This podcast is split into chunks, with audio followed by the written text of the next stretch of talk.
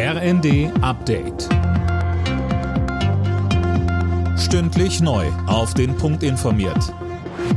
Ich bin Dirk Jostes. Guten Tag.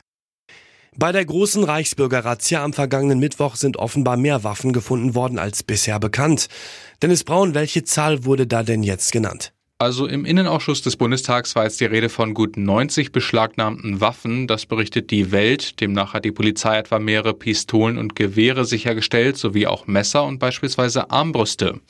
Zudem ist inzwischen bekannt, dass die Reichsbürgergruppe auch Säuberung auf kommunaler Ebene geplant hatte. Ziel dieser wären etwa auch Bürgermeister gewesen, heißt es weiter. Der rechtsextreme Attentäter von Halle hat am Abend versucht, aus dem Gefängnis auszubrechen. Dafür nahm er in der JVA bei Magdeburg Geiseln.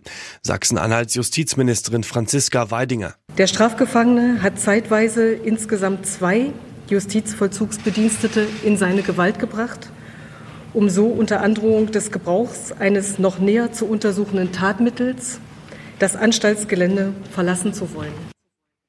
Der 30-Jährige konnte schließlich überwältigt werden. Er sitzt in dem Hochsicherheitsgefängnis ein, weil er vor drei Jahren die Synagoge in Halle stürmen und die Menschen dort erschießen wollte.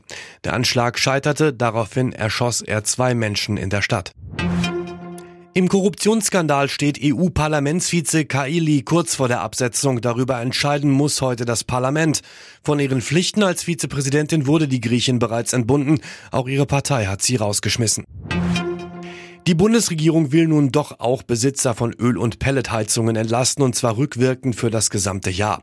Wie die ARD berichtet, sollen bis zu 2000 Euro pro Haushalt ausgezahlt werden. Der Bund stellt dafür 1,8 Milliarden Euro bereit.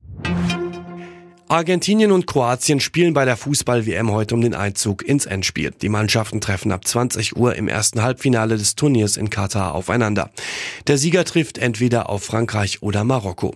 Das Halbfinale gibt es dann morgen. Alle Nachrichten auf rnd.de